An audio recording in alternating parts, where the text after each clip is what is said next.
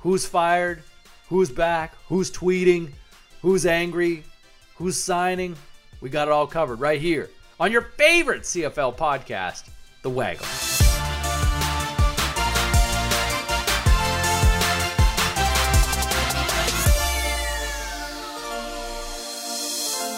Welcome to the Waggle. James Cybulski, Davis Sanchez, back for another barnstorming edition, if you will. And just a reminder thank you so much to everybody who has taken the time to subscribe and joins us each and every week here on the official podcast of the Canadian Football League. And just a reminder, people, if you haven't subscribed just yet, there is still plenty of time. You just find us in iTunes and click subscribe and it's free. We love free. And a fresh new episode goes to your tablet, device, smartphone each and every week. Hey, it's a great way to beat gridlock, helps your commute, helps you on the treadmill when you're working out, whatever it may be. Uh, but we thank you very much for the support and the love that you have shown us for the last season and a half. Week eight is on the horizon here, and Chezzy, uh, lots to get into this week. We are expected to be joined a little bit later on here this week by Odell Willis from the perfect, that's right, still perfect, Edmonton Eskimos. Odell Willis never at a loss of words. But this is hey, gonna be a fun one remember, this week, buddy. Remember, Odell was coming for my job last year in the playoffs. He he told you he was coming for my job. So I don't know if I'm okay with Odell joining the show unless he signs a non-compete clause to let him know that he will not come and steal my job because he does have some pretty uh, interesting opinion, and uh, he is fun to listen to. I'd, I'd, hire him. I mean, I don't think he's a David Sanchez, but I mean, he's okay. I guess he's all right. Do, do you hear that? Do you hear that right now? Hmm. What is it? Do you know what that is? What is it? Footsteps. Footsteps, Coming for you. I love competition. Bring it, Odell. All right, there we go. Uh, hey, before we get to anything this week, uh, I got to take care of an important order of business, and that is one Chezzy. Happy birthday, buddy! Hey. Happy birthday, man! Happy fiftieth. not not quite, but I do know this. We actually we're just about hundred and I believe we're hundred and I think it was yesterday was 105. So today or 106. So today is 105 days to the 105th till the 105th Grey Cup. Uh, I I have committed to doing 100. I was out uh, at the lake for my week off. I took went up to the lake to a, Osoyoos there with the family and the wife and the crew and and that's a B, BC for everybody. Yes, exactly, exactly. Went home to BC and went up to the lake and and uh, we were doing some paddle boarding and swimming and I realized after uh, wifey took some pictures, I realized that I need to get back in the gym a little more often than I've been going to the gym. So I have committed myself. Here is the announcement. I am doing 100 days in a row of fitness up until the Grey Cup. So it's 100 days till the Grey Cup week, till Grey Cup week starts. I will work out every day for the next 100 days until the Grey Cup. That's my commitment to myself, and also now that I've said out loud, I guess it's my commitment to to everybody. But yeah, I'm doing 100 straight days. Get my, I gotta get, I gotta get, I gotta get right.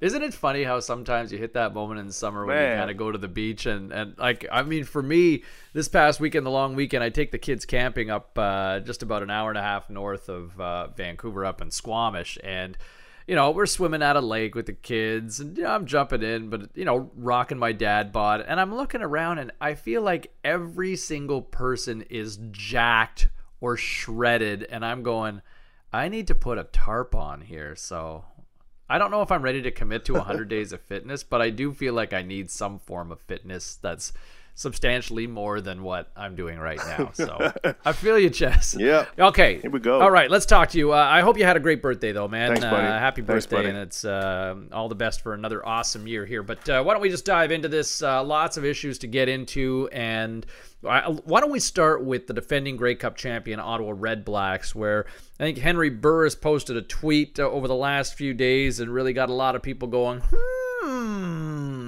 and he seemed to pose a theory as to why the Red Blacks are struggling right now. And Smiling Hank says you can't take the leadership of a team away and expect the same results. This is not the same Red Blacks team from the last two years. Exclamation mark, exclamation mark, exclamation mark. Now, Ottawa is now 1 5 and 1 in seven games. I, I don't think anybody would have seen this coming, but the defending Grey Cup champions have won just one of seven games so far this season. They've got the perfect Edmonton Eskimos rolling into town this week. That doesn't get any easier, um, which, you know, the Cats can be sitting there going, hey, you know what? There's still hope for us in this division if Ottawa can't win. But here's what I wonder, Davis. Who's he really talking about here? Because obviously we know that Hank's gone. We know that Abdul Kanneh left. Ernest Jackson left. And Chris Williams ultimately left to join the BC Lions. But Chris Williams, and, and we talked to Chris about this last week on the Waggle here on the podcast, which you can find in our archives uh, in iTunes. But he wasn't really a part of that championship team down the stretch. He missed half the season. So he wasn't there kind of in November when, you know, push came to shove for this team to go over the top. So, I, mean, is he really kind of putting this on him? He is a broadcaster now and you're going to run into these situations. It's great that we want to use social media and and it's great that he has an opinion and a lot of people want to hear what Hank and, has to and say James before and James before you keep going into this uh, is is uh, he does have an opinion he has a lot to say and there's a very good chance he'll be saying that on our show next week. I did I did uh, speak with Hank. He said, "Hey, I would love to come on the show." So we'll get him on uh, to just before you go into that, but we'll get him on to ask him more about about just that tomorrow. But but I think he is speaking of he is spe- speaking about Hank, and he is and along with but not just Hank. He's speaking about himself. He's speaking about. Uh, Ernest Jackson, who is a who is a leader by, by example, maybe not as vocal as Hank, but by example. And it's true though when you when you lose as many close games as the Red Blacks have won, have lost this year, and they have the talent. They, they, their numbers say that they should be a much better team than they are statistically and, and talent wise. Then it does come down to leadership. I was gonna say like Ottawa right now looks a lot like I did in my early twenties uh, at a nightclub or a bar late in the game. Right? They, like there's no finish. You know, it's late at night. You know, you're trying to pick up, trying to impress that girl, and you know you just can't you can't close. You know, you gotta you gotta find Dennis Eckersley. You need you need the closer. You need somebody to you know you need to go to the bullpen here. and and this is Ottawa, and Ottawa right now. Uh, they can't close. They can't finish. You know, they let another lead in the fourth quarter get away from them last week, and they they fall at the buzzer essentially to the to the Winnipeg Blue Bombers, and you know, well done to the Bombers who pulled out a couple of buzzer beaters over the last few weeks, finding ways to win. But um, I, I to me this to me this feels like it's more than just leadership, and I mean, you know, if you take Hank out of the fold, they, do they drop off that much with respect to Trevor Harris? No, because Trevor Harris was the All Star quarterback in the East last year. We're not talking so, about numbers wise. We're not. That's and I think that's yeah. what Henry's. And this is not us speaking. This is what what Hank said, and a lot of people have, yes. have jumped on this. So I think it's a good topic of discussion. And, and it's not what Hank has said. And so the numbers, yes, you're right. That Trevor Harris is, is not a drop off from the numbers. Trevor Harris's numbers have been, uh, you know, fairly good for the most part. You know, some yeah. some parts they were they've been excellent, and, and they're at the middle of the pack uh, now. As as you know, but they at the beginning, the first four weeks, they were off the charts, and and it's more it's more due to the fact of uh, like I said, finishing games, being a leader in that in that sense, not to not Trevor exactly, but just the whole crew. And you got to remember, not, you know, there's defensive guys that are that are gone. I mean, there's a lot of guys who are not on that team that were on. I think that's what Henry's speaking to. But I think yes. I think he is pointing uh, at himself and and and you know, letting it be known that that they because no one dis- discusses the fact that they miss Henry Burris, and they sure do. And I think it's uh, uh, to be fair to Henry, it's. Uh, uh, it makes sense that people should should be speaking a little more to that, and, and I think that that's kind of what he's saying to a point. Do we not? Does this not mirror in some respects what Edmonton went through last year after they won the Grey Cup in 2015? Everybody poaches from the champs. You sign all these guys who are expendable and the free agents and all. I mean, they also went through a coaching overhaul as well, but you know, you take key character and individuals, and uh, to me, just as much as Henry wants to talk about leadership, I think chemistry is a big part for this team right now. There's a lot of new faces, there's a lot of new personnel, and we talked about this, you know, previewing the season. One of the areas, and I think we were on the same page on this, Ches. one of the th- the things that we both thought that Ottawa would struggle with would be continuity at the start of the year where they could be susceptible to some early season losses because of all the new personnel. They still brought in a lot of talent. They still have a lot of ability on both sides of the football, but it's coming together as a team. And we saw that with Edmonton last year where Edmonton got absolutely roasted the first half of 2016 before kind of finding their stride late in the season. I think you might see something similar to that with respect to Ottawa based on I mean, it can't get any worse uh, uh, effectively, right? I mean, you're 1 5 and 1 at this point. They're losing lots of close games. They're right there. But when you look at where Ottawa sits, um, you know, it's the same thing where Edmonton went through, where, you know, they got roasted defensively last year at the beginning of the season because they lost so many key personnel guys from the offseason. And I think Ottawa losing guys like Ernest Jackson, losing guys like Abdul Kanneh, losing Chris Williams, and you know, there's a lot of other key guys. Whether it's uh, you know, you can go, you can look around, you can look at your running game, you can look at, you know, if you want to throw in Kienan LaFrance, you want to throw in Travon Van, you you can throw in different individuals across the board, um, and obviously you could throw in Henry Burris as well from a leadership standpoint. So to me, I think continuity has just as much to do with it as it does with respect to leadership. Yeah, fair enough. And they're they're they're fifth in the league in in in points scored, and right behind the behind the Calgary's Winnipeg uh, surprisingly is up there. Week before last, Winnipeg was five for five in the red zone, which is which is crazy, uh, great number. But their total their total offense is not uh, is not that, um, but their points their points per game are they're averaging 33 a game. Winnipeg was, which I don't didn't see that from that offense, but. Uh, the numbers the numbers do not lie, but Ottawa is 27.7. Uh, that's fifth in the league, but their defense is down uh, so that puts them in the middle of the pack. And their defense is uh, they're they're sixth in the league in defense. Pardon me, fifth in the league in defense. Uh, so, I mean, you put them there, they're middle of the pack in, in, those categories. And I think, wouldn't you agree that that's probably where they sit when you look at this team and how they're built? And when you look at uh, them against uh, match them up against other teams, you would probably say that they're around a middle of the pack team. And the, the, the fact that they've lost some close ball games they could have won, they've had some uh, bounces that go against them. If you flip those bounces, up, you know, even them out a little bit, now they kind of sit where they should be sitting with about three, you know, kind of three wins, four wins type, and puts them in the middle of the pack. Yeah, I, I, mean, you you look at that swing, and ultimately the results would you, the most important result comes back to wins and losses, and they've come up on the short end of the stick too often. But you're right; they're right. They're right there. I mean, they're right there with Calgary for two weeks, and we all walked away from those two first two weeks of the season saying, you know what, Ottawa and Calgary can play every week. That would be amazing. And you know everybody loved watching that. Uh, but then it's the games getting you know that they they let get away against uh, Toronto, and you know give Toronto credit. They've been obviously uh, scrappier than they've been scrappier than a lot of people realized, and they've been better than a lot of than than advertised. But it, you know, it's letting games like you know again at home against Winnipeg. It's it's results like that that you kind of look at and you say, okay, this team should be better. I mean, even going into uh, the home game against Edmonton this weekend, I, to me, I still think Ottawa has a very good chance to win this game. Whether or not they do, we'll get into that with our CFL pickums, but.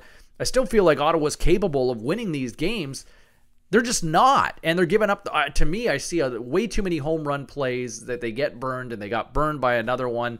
Uh, you know, Langford last week uh, with the big one, and and it's just it's too many home run plays. Whether it's a special team return, whether it's uh, you know whether it's a turnover or something or other, they just seem to be on the wrong side of those plays at this point this season, and you know, at the same time last year, even with you know, even with Burris and Harris last year, this was a team that struggled to be a 500 team in the East in 2016. They got hot at the right time. I think they're still a very talented team, but yeah, I think you know, in the body of work, they're probably a middle of the pack team all around. Are, are they a one five and one team? No, but I think they're probably a middle of the pack team, and I think they probably play to their level of competition more times than not. Agreed. Okay, um, so I mean, we, we, that's that's what's going on in the nation's capital right now. Sticking with the East right now, the Ticats. Um, Well, they're 0 6 now. We talked a lot about them last week, and we were waiting for something to happen. And I, I, to me, I think they ultimately needed a fall guy here, and Jeff Reinbold ultimately proves to be the guy. Uh, the Tabbies have uh, replaced defensive coordinator Jeff Reinbold with Philip Lolley, who comes in, who's a veteran defensive mind. He spent some time with the University of Auburn back uh, a few years ago, but the Tabbies are a mess defensively ever since Orlando Steinauer left. Uh, they're giving up almost 40 points per game in their six losses to kick off the season. Uh, there's hope that Reinbold will stay within the organization. It sounds like he's going back home to Hawaii for the time being. Uh, I think they'd like to maybe keep him in the fold, just put him in another spot, but um, somebody had to fall. I think, you know, I think I think some it's almost like maybe it's a peace offering to the fans in some respect to say, hey, look, you know, 0 6 isn't good enough. Uh, we're going to make some changes. And to me, this ultimately seemed to be the easiest one that they could make based on the results, Chaz. You got to make a change at some point in time when you your yeah. team struggles and there's things you got to do. You got to make a change, and that you're right. Jeff Reinbold's the the the the, he took he took the bullet uh, for this and and but rightfully so. The, you look at this statistically, they're um, they're at the bottom of of every defensive category, and that you know that is that all Jeff Reinbold's fault? No, but uh, someone someone's got to fall up, take the fall for this. It's not going to be Kent Austin. He's also the vice president of football operations. He's also the offensive coordinator, and he's the head coach. So to make a change to maybe appease some of the fans to say, hey, what are you guys going to do about this? And this is something's got to change. That's what happened he's not coming back. He's he's not coming back. He's a proud guy. He's been in this league for oh, decades. I remember him in the in the '90s being out in, in BC when I was a kid. So he, I mean, he's a well-respected guy. We we've ran into him and, and had a chance to talk with him uh, on occasion. He's a good dude. A lot of people uh, like him. The players like him, and he's earned uh, his stripes in this league. For him to come back in a in a lesser role, I don't think he's going to want to do that. And also, coaches are for those those of you who don't know, unlike a player's salaries, coaches' salaries are guaranteed for the length of the contract. So he's get, definitely guaranteed for the rest of this season. And probably because he was the defensive coordinator just named this year, he probably has a two year deal. So chances are he's getting paid regardless. So eh, if I was him, I might I to see where he's coming from and and not want to come back after you know you relieve me of my duties. You have a I have a beat down roster. I have a ton of injuries. The offense isn't doing anything. I take the fall but you come out publicly and say you want me to come back in a, in a lesser role or, or a different capacity because they have respect for him. But he's not he's not coming back not not this season at least. Yeah, no, I, if you've got the time to t- take a step back, and, and hey, listen, just quickly, one of the great personalities of the Canadian Football League over the better part of the last 25, 30 years. I mean, Reinbold is definitely a wild card and and a real personality, but you know, you got to get results. And you know, is there that much of a drop off in terms of the personnel and talent? I, I, think some would argue your secondary is better than what it was last year. Uh, you still have a pretty good, you know, defensive line. You still have a pretty good linebacking core. Um, you know, maybe the veterans are a little bit older. I mean, John Chick only has two sacks so far on the year, but it's just this team couldn't stop anybody. Uh, th- that defense was essentially going with a turnstile defense, and that was just rolling over and, and allowing teams to get points after points after touchdown after field goal. Uh, you know, everybody was making it rain in the red zone, and so you know it didn't it didn't work. Um, and now in comes Philip Lolley. Uh, he's got he's got some familiarity with uh, Chris Jones from a few years back. He'd been their linebacking coach and so we'll see if anything changes. Uh, oh yeah, Lolley's a, Lolley came with uh, Lolley's a that's right. Lolley's a Jonesy guy. He came up here with with uh, with Chris Jones. That's right. Yeah, and uh, and so he linebacker coach uh, now takes get over up as defensive on coordinator. Him. Get up on him, Abdul. Get up on him. uh, Winnipeg gets, rolling into old. Hamilton. Never gets old, does it? No, no, it, no. I don't get tired of it. No, I, I still every time I every time I see Chris Jones or I hear think of the name, it's the first thing I think of. Get up on him, get up on him. Um, no, I, I, so we'll see where that goes. And then June Jones was also uh, this past week uh, named a an assistant head coach for the Tabbies. So a couple of moves that kind of go down over the last uh, over the last week or so. Uh, I don't know what that means. I mean, here's a guy who uh, he's 64 and steps in, and you know, hey, look, great football mind, but is this uh, is this a guy waiting in the wings to take over? Is this guy June um, Jones? Yeah, I mean, I, no, like he's, he's June Jones. This is, this is what I'm trying to make sense of this move. June Jones. June Jones is a fresh set of eyes and ears to come in and give give a different perspective for a team that's struggling and that in a league he's never played in a league yeah. he's got no familiarity with. That's well, that's why he's just a fresh set of eyes. That's why he's not uh, you know, waiting in the wings or being a, you know, the next, the next, uh, the next head coach or the next offensive coordinator. He's just an extra set of eyes. He's been around football a long time, and he could bring some perspective and just some things that he sees from his his perspective, and he'll they'll give him a chance to learn and to, to be around a bit. And yeah, that's I think it's a good move to bring bring a bring a fresh fresh uh, a fresh pers- perspective into that uh, that locker room and that the coaches room as well. Uh, I mean, he's got lots of head coaching experience uh, in the NCAA, and people would probably remember him as well as uh, being a former head coach of the Atlanta Falcons. Uh, but it's it's been a while. It's been a while. A former NFL quarterback as well. So um, now, so we'll see. I, but I think your point it only makes sense as being a fresh set of eyes. I, I would unless unless things fall to 0 and 7 this week, uh, unless it falls to 0 and 8, does he? Do you throw him in, or is it Steph Potassi throw who steps in? in? That, nothing's. Well, no, that, no one's getting thrown in anywhere. No one's getting thrown in anywhere. Yeah. Anyway, so the tabbies, the tabbies. How about? Did you listen to after the game? Reinbold out, June Jones in. Yeah. Sorry, after, you were saying after the game, it was over. I, I heard a, a clip from Simoni Lawrence that I thought was uh, it caught it caught me, and I and it was something that you almost never hear because we're born to athletes are born to to you know win at all costs, and that's all that matters is winning. So you never you never finish a game that you lose and say, yeah, well, uh, you know, it was a moral victory, or or you feel good about because you did this well and this well, uh, and you you know you gained on some of the things you did the week before. And Simoni Lawrence in his in his presser after the game he said that, and he was in, in Edmonton. He said, now he said, you know what? And this is, you know, Simoni's a pretty honest guy, and they, you know, asked him after the game about how he felt, and you expect him to give that answer of, you know what? There's no moral victories here. We got to win. We got to find ways to win. And no, he didn't. He said it's a different feeling right now that this group we did some things today that this group and the guys around we feel good about. And uh, I'm not. And he even went on to say. I'm not into moral victories, or I'm paraphrasing here, but I'm not into moral victories, but we actually, as a group, feel pretty good about some of the things, and we're going to build on these things. And and I, I hate to say this, uh, uh, but but I feel good about some of the things, which is it surprised the heck out of me, and uh, and it was it was genuine too to listen to what, what he said. I thought was great to you know to find some good out of a negative situation. I don't think he was.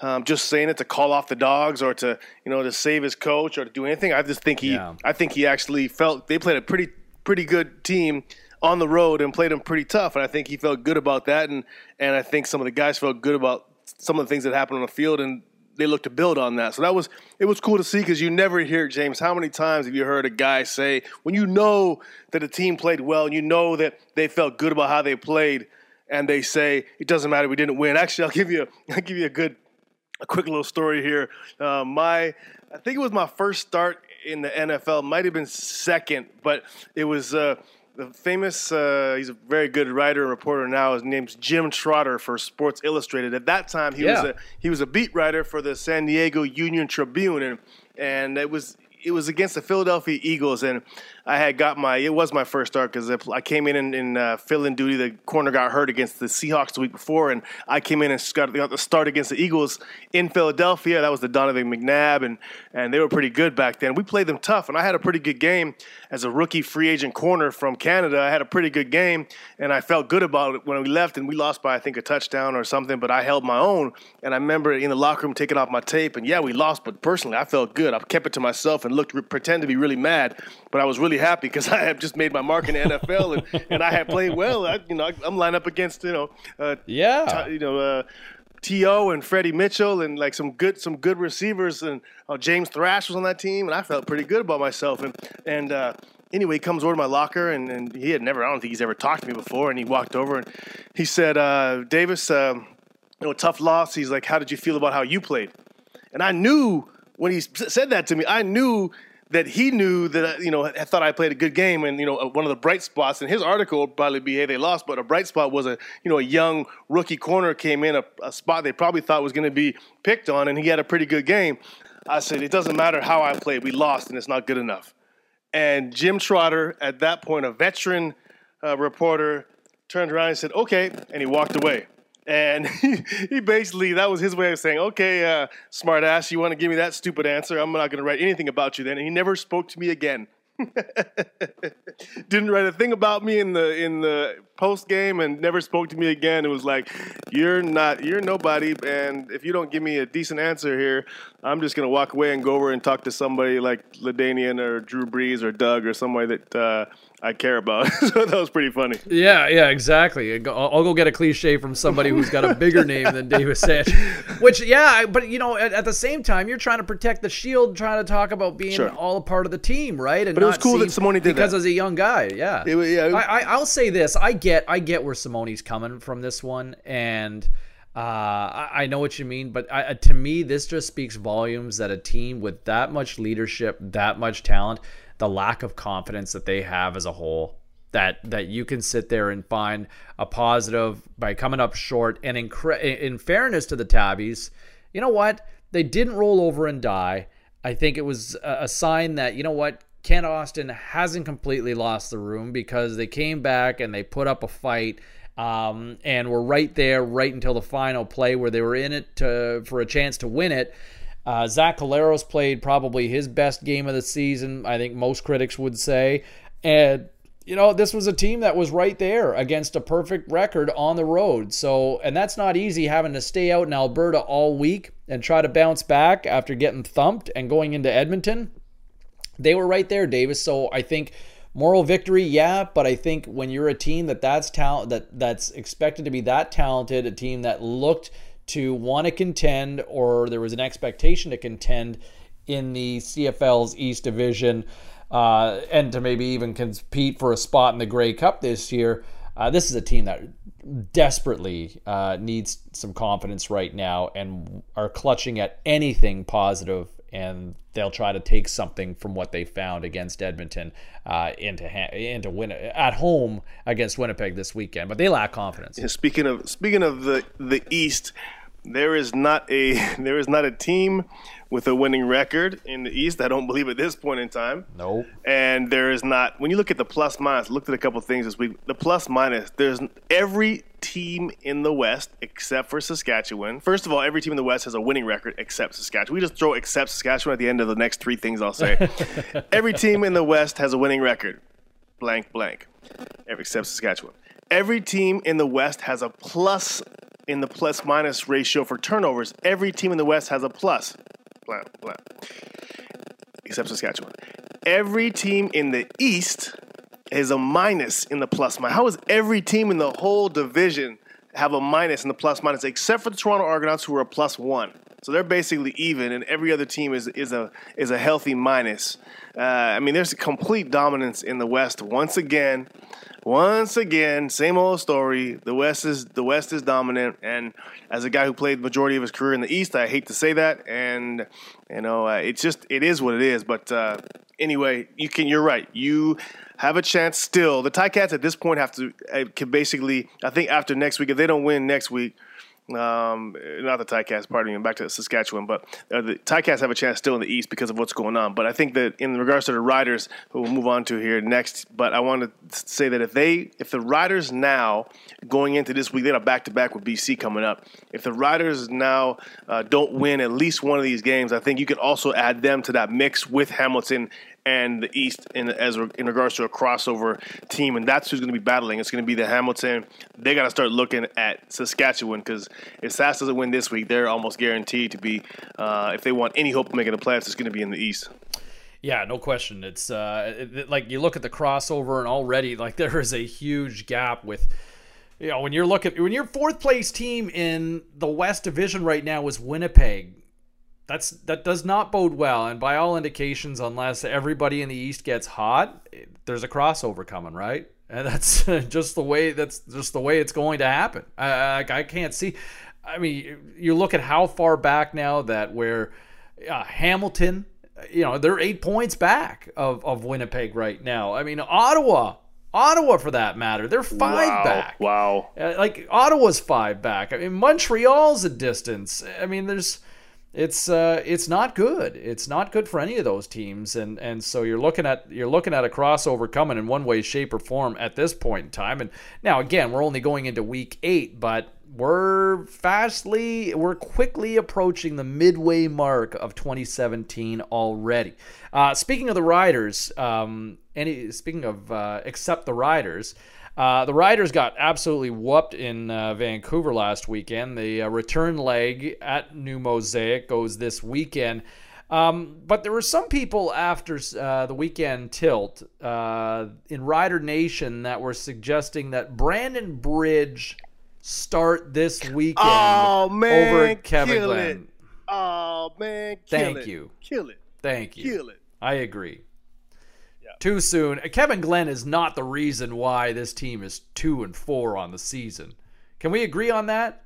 Kevin Glenn has not been the problem. He had an he had an off night, as did the rest of the team, but Kevin Glenn has been pretty good by and large this season. I mean, okay, he's not Bo Levi Mitchell, he's not Mike Reilly, but Kevin Glenn's had a good season, I thought, by and large. Like- there's there's some games that they've got that they've they've let slip away that they were right there in, but I think Kevin Glenn's been good this year.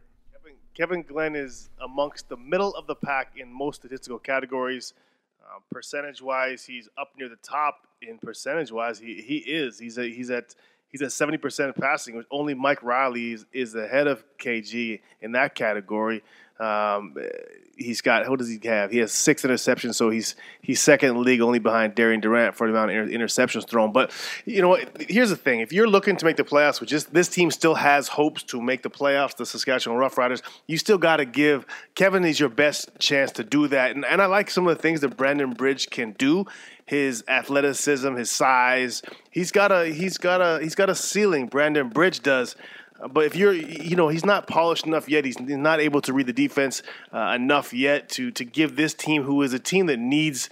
Um, they need someone a, a, stability, which is, I think, you know what Kevin does for them. You know what you get with Kevin. You know, you know he might not be as athletic. He is a little short in the pocket. He has trouble t- sometimes seeing over the line. He, he gets a lot of balls batted down. Uh, he'll he'll have some bad games, but on the other hand, he give you a, a 500 yard night, and he'll he'll keep you in the game. And so, if you really want an opportunity to still make the playoffs and and possibly cross over, possibly do whatever you could do to fight to stay alive, you give Kevin a few more weeks at least. Now, if we're talking James, and I think you'll agree, if we get into you know week 11 and 12, and there's not much hope for the Riders to make the playoffs, then now you can go move to your future and let Brandon Bridge uh, have a go at it and see what you have moving forward into the 2018 season. But we're not there yet. No, no, no, not yet. Um, so we can say we can we can just the answer to that for the fans who want that. We can just tell them, "Oh man, kill it."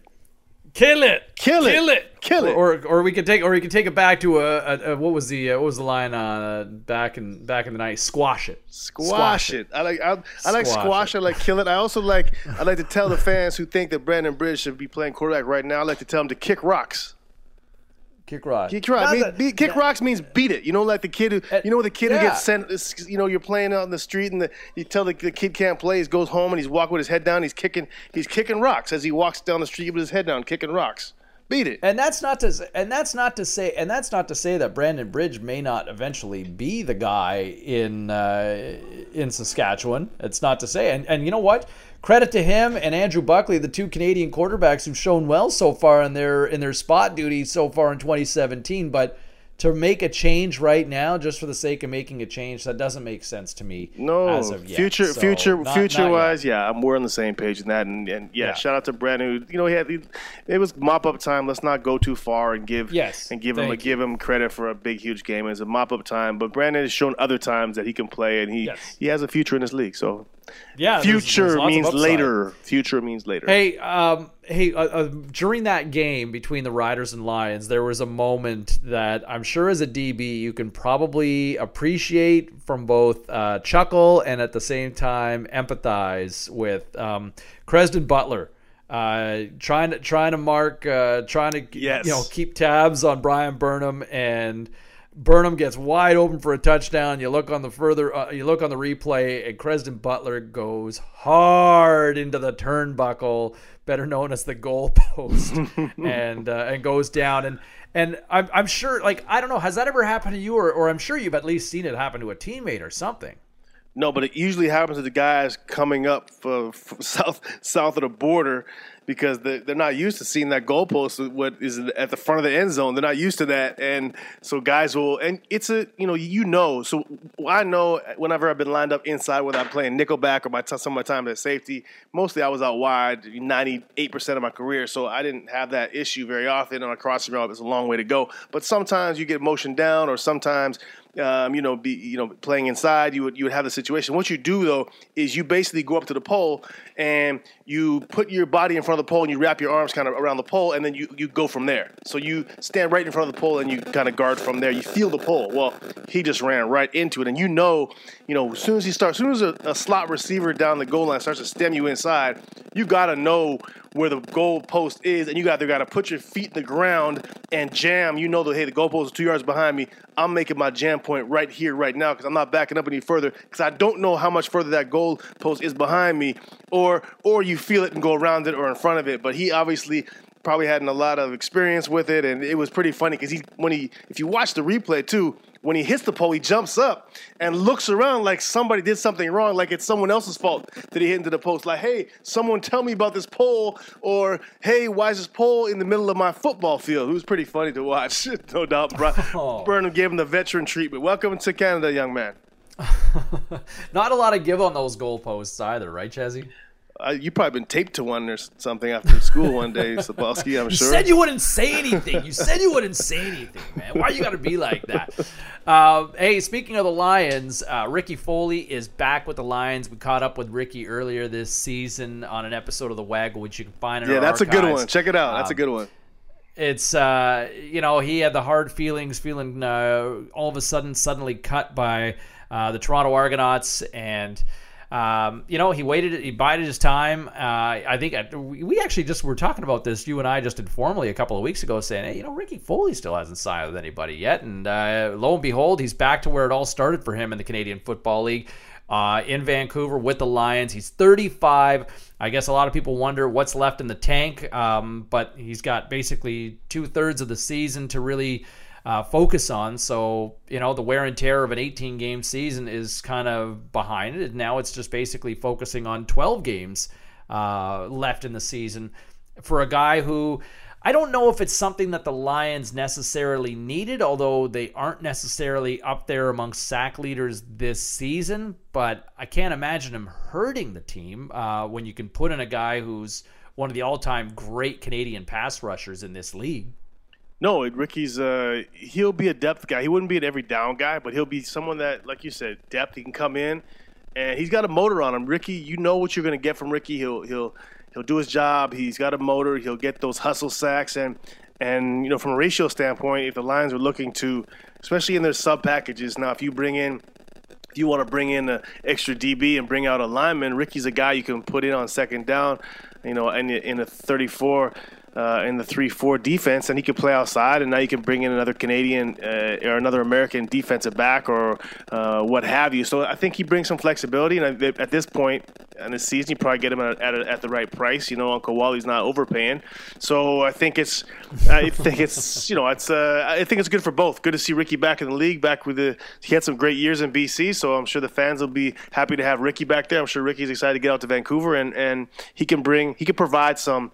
Uh, he's a smart guy, cerebral guy. He's uh, you know astute and knows the defenses, so he'll be good in, with the young guys in that in that room, and also provide some some national depth on that Lions defense. And they have not had a pass rush at all, so like you say, it's not going to hurt. That it can only help. No, I, I think it, I, it seems it seems like a low low risk uh, potential reward scenario, uh, high reward scenario. I think for um, for the BC Lions. I think it, I don't think it. I don't think it breaks the bank. Like I said, I don't know if it was a pressing need for them, but I think it's certainly you're adding an asset, a guy with championship pedigree, a guy who's a former outstanding Canadian, and a guy who, in limited duty and when used in the right scenarios, can still probably show that he's an effective guy based on some of his numbers from 2016 um, and even from 2015 as well. Sure, is he the guy that Lions fans might remember from a few years ago? No but at the same time, I think he can still offer and contribute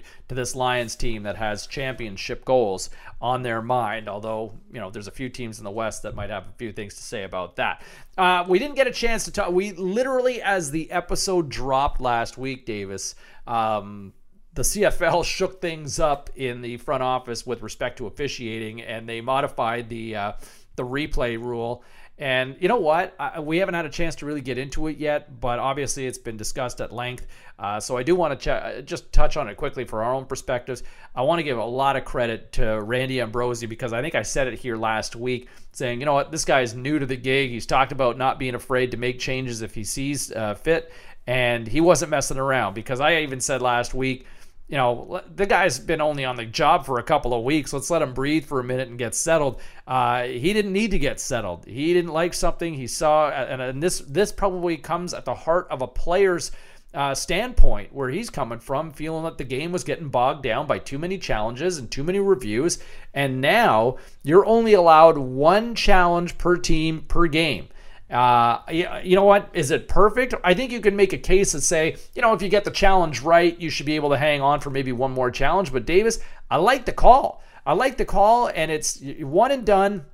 You move on, and until a team gets victimized by not being able to challenge something that's, you know, that might feel like an egregious mistake, um, I think people seem to really like what the CFL's done here. It's a bit of an adapt and overcome. It's right in the middle of the season, and I think across the board, I haven't seen anybody really complaining about this move. I love the fact that the league was progressive on this and didn't want to wait to screw around and say, "Oh, we got to go through all the red tape, and we'll get to the end of the season, we'll talk, and we'll have a meeting, and we'll, you know, we'll have a committee, and we'll form this and this review." No, no, no, no, no. This ain't working. We'll step up. We're changing it. We're changing it now. Boom. I like it.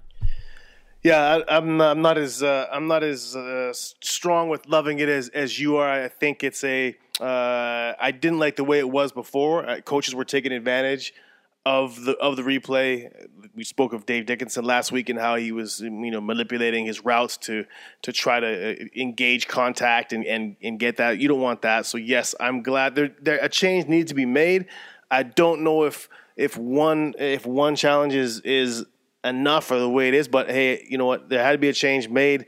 Uh, maybe at the end of the season to look at it again. I I like the fact that challenge. I like the fact that there was a challenge uh, rule in effect in this scenario. You basically James, and here's the here's the problem with this. If the, if there's a problem with it, is you only have Mark Trestman blew it there, and that's he's a guy who who uh, you know is is he's the guy who thinks as, as much and is, is as well thought out and planned and meticulous to his preparation as anybody I've ever been around. And I, I think he blew it big time in the, the, first the first week of this. Either he didn't know or he forgot, or maybe he you know maybe I'll get a chance to talk to him next week and he'll explain his theory on it. But he threw a flag on the first.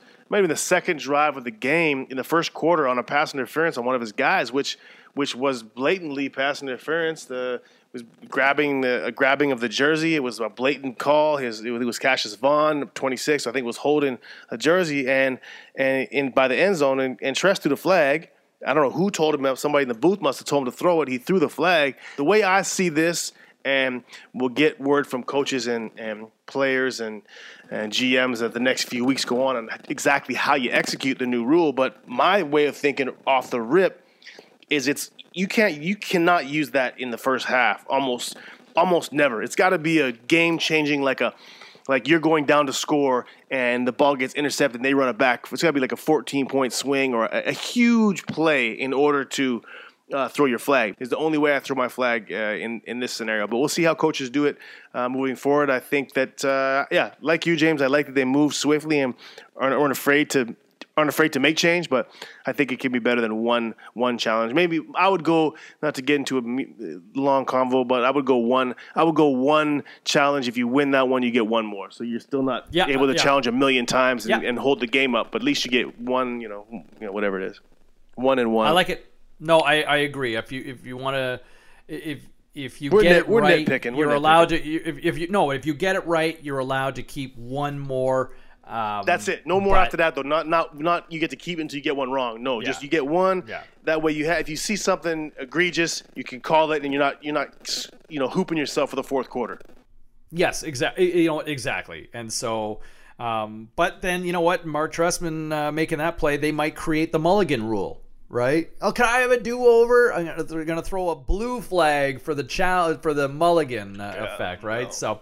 All right, why don't we uh, why don't we dive in now for our uh, CFL pick'ems for week number eight? Week eight already, man. All, where's time going uh, in 2017? It starts Thursday, Davis. Um, and hey, just a reminder, everybody, uh, you can always join up and play CFL pick'em on CFL.ca. It's free to play, and you can have a chance to win a trip for two to the 105th Grey Cup in the nation's capital coming up in November just by simply picking the winners correctly. So we start Thursday in our nation's capital in Ottawa, where uh, Edmonton, the perfect 6 0 Eskimos, roll into town. The Mr. Perfects, if you will, against the Redblacks. Davis, I feel like I've taken Ottawa more times than not this season, outside of maybe the Calgary games.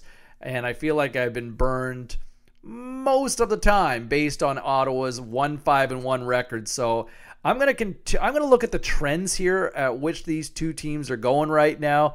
Uh, and I'm going to say Edmonton's going to continue to keep things going. Uh, they continue to find ways to win. Good teams do that. Bad teams do not. And right now, one of these teams are a very good team, and one of these teams aren't right now. So uh, give me the road team to get the job done, even though in my mind I'm saying, yeah, Ottawa could win this. I'm going to say Edmonton finds a way to win yet again. Home field advantage is underestimated in the Canadian Football League, and especially a great home field advantage that they have there built uh, in Ottawa. I like Ottawa to come out, uh, play inspired football, and catch Edmonton slipping and win this game. I like Ottawa.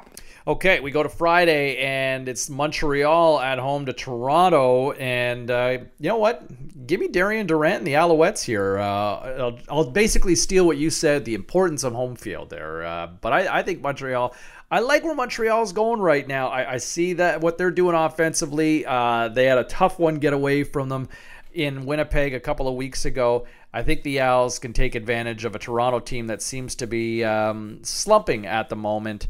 Uh, we don't know exactly, you know, it looks like Ricky Ray's okay, but, you know, despite the good numbers from Ricky Ray, has he looked completely right to you this year? They're throwing the ball more than everyone else in the CFL. He's going to get hit. Yes, he throws a great ball, and yes, he has a uh, a really a really good understanding of Mark Trestman's offense, and he's got some good receivers. So Ricky's doing what I expect Ricky to be doing when he's out there, but I also didn't expect him to make it through the whole season. I don't think anybody did, and that takes nothing away from Ricky. He's a, a tough guy and a competitor, and he take care takes care of his body. But you're that age, you throw drop back that much, you're going to get hit. So Cody Fajardo, let's see what you can do, buddy. All right, uh, we move to Saturday, and it's Hamilton welcoming the Cardiac Kids, the Winnipeg Blue Bombers, who are finding ways. I'll tell you what, nothing's boring about a Bombers game this year. And you look at the last three weeks, they came up short against the Lions, and the last two weeks, uh, drama, drama uh, against Montreal and against Ottawa, and they come up with two victories there. Uh, they're putting up big, big offensive numbers everywhere they seem to go by and large so far this season. Uh, the Bombers are. Uh, and they go into Hamilton. Hamilton's trying to build off, trying to find a positive. I just, I just don't see it happening. I, Winnipeg's finding ways to win right now, and Hamilton, ugh, I, you know, I'd love to say Hamilton here, but I'm gonna go with the Bombers just simply because I look at the history here, Davis. We talked about it last week.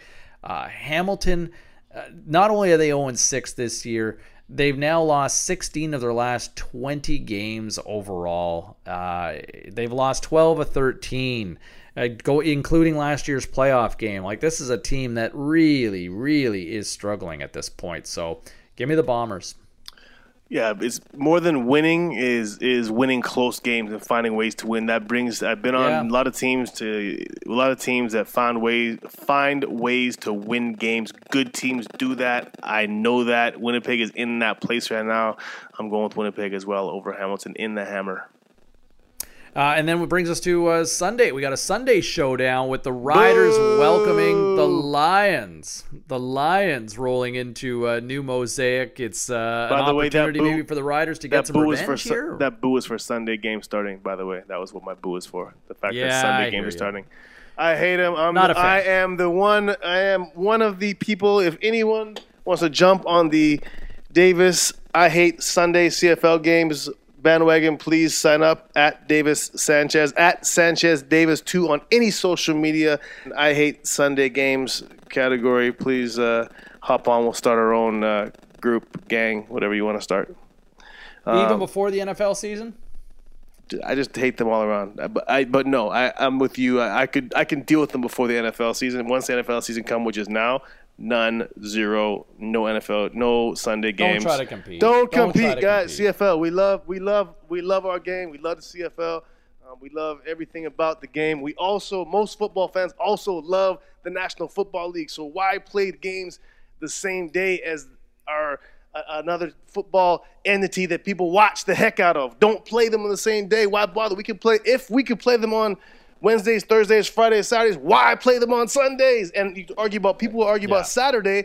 Canadians don't watch college football as much as Americans do. So you can still play Saturday games. Yes, you try to do that in the states, it'll be a problem because the the Americans love college football. We, the mo- majority of us, don't watch a ton of college football. I do, but majority don't.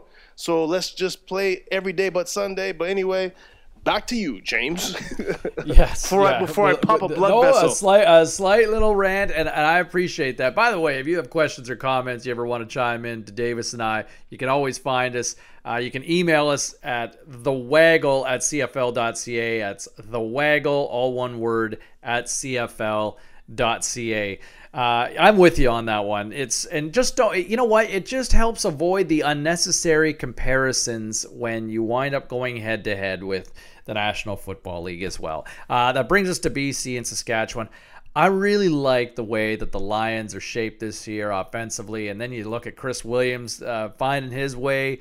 Um, you know, only three catches last week in the victory over the Riders, but you know 75 yards, still showing that he's got that home run ability. Davis, uh, you know, 150 yard bomb uh, for a grab. I think the Riders are going to get this one back on BC. I think Kevin Glenn will be better. I think collectively the Riders are going to be stinging after getting rolled like they did in Van City. I think the Riders will find a way. I think Chris Jones will have this team angry and fired up. And I think somehow, some way, this team will even the score with the Lions. Give me the Riders Sunday. Jonathan Jennings, uh, I am guessing after watching him last week out at practice, he looked pretty good, throwing the ball around, running yeah. around. He looks he looks healthy, and I think he's back. I think he'll be motivated after missing and watching Travis have so much success. I think Chris is uh, invigorated. Not that they needed it because they were uh, already rolling and, and feeling pretty good about their offense and the future of their offense, but. Uh, I'm going. I'm going BC just for those for those reasons. The fact that this is a fired up bunch and a group that uh, a group that is wants to show that they're elite, and I don't think a letdown is uh, in the cards for the Leos right now.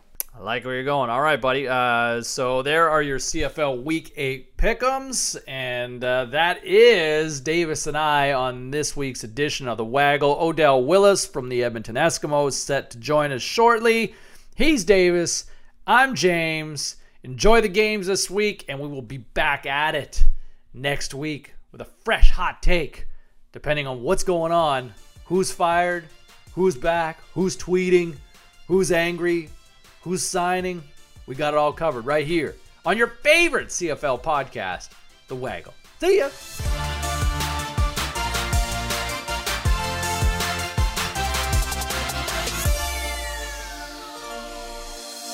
Joined by one of the great personalities of the Canadian Football League.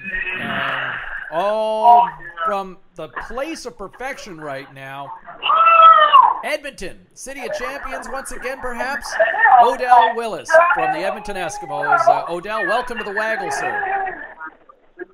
How you doing, sir? Glad to be here. I'm glad you're doing this. Uh, it sounds like there's a lot of chaos and commotion in the background. Where are you at right now? Paint the picture for us. I'm in the locker room with my boy. All right. So you're just finishing up another day of practice here? Yeah, another good day three. So tell me this. I mean, what a what a fun time right now it must be to be an Edmonton Eskimo. Uh, what's it like right now these days? I mean, everything seems to be clicking on all cylinders for you guys. Why? I mean, we got depth as a team. I mean, we got the same starters that's been here from the Grey Cup, and we just added more players that can play. And right now, they just showing that they can play. So tell me this. I mean, you guys, it was a different start to last season compared to this year, coming off that Grey Cup victory. What's different this year than last? No, we just got depth. I mean, if you look at it, we got our number two and three team playing people. Our number one team is on the bench or hurt. You know what I'm saying? If you actually look across the board, we playing with a bunch of backups and we still winning. So it's, it's a good thing because when that towards the end of the season, when everybody else uh, down in the injuries, we'll be getting our whole first team back, and the backups will have experience. So that should take us on into the playoffs. You know, and, and it's it's remarkable. I mean, have you ever seen a start to the year where you've had so many key guys go down with injuries, and yet you still stay the course and find ways to win? Have you ever seen anything like it? Never, never in my nine years of this league. I mean, like I said, we play with a whole bunch of backups, and we still winning games. So like I said, hats off to the front office for uh, finding players that can play. Why are you having so much fun still after all these years? I mean, uh, every time I see you, you, you you've got a smile. You're amped up, whether it's a game, whether it's a practice. You just seem to embody the the word fun. Why why is it still so much fun for you? I love life. I mean, God God bless me wake up every day, so I'm enjoy it, whether it's football or anything. No matter what I'm doing, I'm just happy to be alive. I'm happy to be six feet above ground. I mean, a lot of people wake up. A lot of people don't get a chance to wake up because you know, you know, it happened like that. But you know, I'm happy to wake up every day. And if I, if you give me the, uh, you give me the blessings to wake up every day, I'm gonna take full advantage of it and enjoy it. No matter, like I say, what go on. Whether it's a good play, bad play, I'm still enjoying life. So where does that come from? Where, where where did you get that? Somebody did somebody instill that in you to just hey, wake up with a smile, be a happy, upbeat guy. I mean, life. I mean, I've been reading a couple books this off season, and like I say, just you know, reading, just trying to find out and figure things out about myself. I mean, all the books came back to just living life because you never know when you may be gone. I mean, everybody, people say, okay, we're gonna do this tomorrow, we're gonna do this next week but who who's saying that you're gonna live to see tomorrow next week? I mean, we all take take our life for granted. Like you may take your last breath ten minutes from now after we get off the phone. Then it's like, oh man, I I put off I put off what I wanted to do tomorrow when I could have did it today, thinking that I'm gonna wake up and see tomorrow. But when you don't see tomorrow, you know what I'm saying? You never know. So life working in mysterious ways, and we take it for granted. So we just got to live in the moment and enjoy it while we're here. Well, Odell, to that point, if in the next 10 minutes I breathe my final breath, I'm glad you were my last interview. Ah, that's what's up, man. That's what's up. That's what's up, man. We'll I'm glad y'all. I'm glad y'all talking to me. Man. Well, I, I just hope I, I just hope you're not disappointed if I'm the last person asking you questions for an interview. I mean, you could have been getting hey, man, if it, if hey, if life works out like that, that's just how life works. Just know I enjoy doing it. Fair, fair, yeah, fair enough. Hey, so okay, we we know that you're an action-packed, kick-ass pass rusher and demolisher of quarterbacks, but I don't think too many of us knew that you were also a kicker and a punter and had a whole boot game. Where did that come from? And uh, have you always had this? Yeah, um, I long snapped for eight years. I long snapped all four years of high school and all four years of college, and I kicked all four years of uh, high school. So, like I say, it was natural to me. So, how? So, were you always? Uh, how long have you been the emergency kicker then? Uh, since fourteen, since Coach Jones. When we was uh, one day he was like, "Who can kick?" and I was like, "I can." And you know, I just I had to show him before he could believe me showed him a couple times, and a few more people uh tried. It wasn't so wasn't so successful. And like I say, you know what I'm saying? He was like, "Well, I guess you, I guess you got the job." And like I say, a, a few times he let me kick in practice. He let me get a live. He like get me.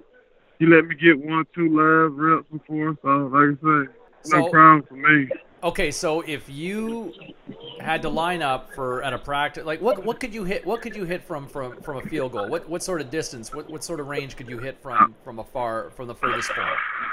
Legit. I I I feel comfortable from no no farther than thirty five. Like thirty five, and then I feel comfortable with. As uh, once you hit forty, now I'm starting. I feel I feel a little worried, like I gotta like I gotta push it a little bit. But thirty five and in, I feel pretty comfortable about. it. 35 and in, you feel like you, that's that's no problem. But it's what what's what's the farthest field goal you've ever hit? Yeah, last year in practice run, I think I tried like a forty five yard just to be funny in pre practice. You're like you could you could be like Canada's greatest athlete. Yeah, I, I, I mean, I don't mind trying, but I feel like I am. You know what I'm saying? You guys coaches uh, today. We had a bet today uh, with the field goals. I went two for three from uh, from PATs. You know, you were you really kind of put yourself on the map in the Canadian Football League when you were known as the mayor of Swaggerville. These days now you're the mayor of Commonwealth Stadium, right? Yeah. What's it like when you go back to Winnipeg? Because I can't help but think that there's still got to be a lot of love for you back there. You were such a big part of that community at that time. It's a league. Everybody gonna have their favorite players and stuff, but people still, you know, they they show love. So I appreciate them for that. Hey Odell, listen, I appreciate you doing this. It's great to catch up with you again, and um, you know you got you got Davis real nervous about his spot. He, he keeps worrying about you maybe taking his gig there at some point in time here on the on the Waggle podcast. So you never know. hey man, I'm just glad y'all had me on, bro. Odell Willis from the Edmonton Eskimos. Thanks for doing this, and all the best the rest of the way. Thank you.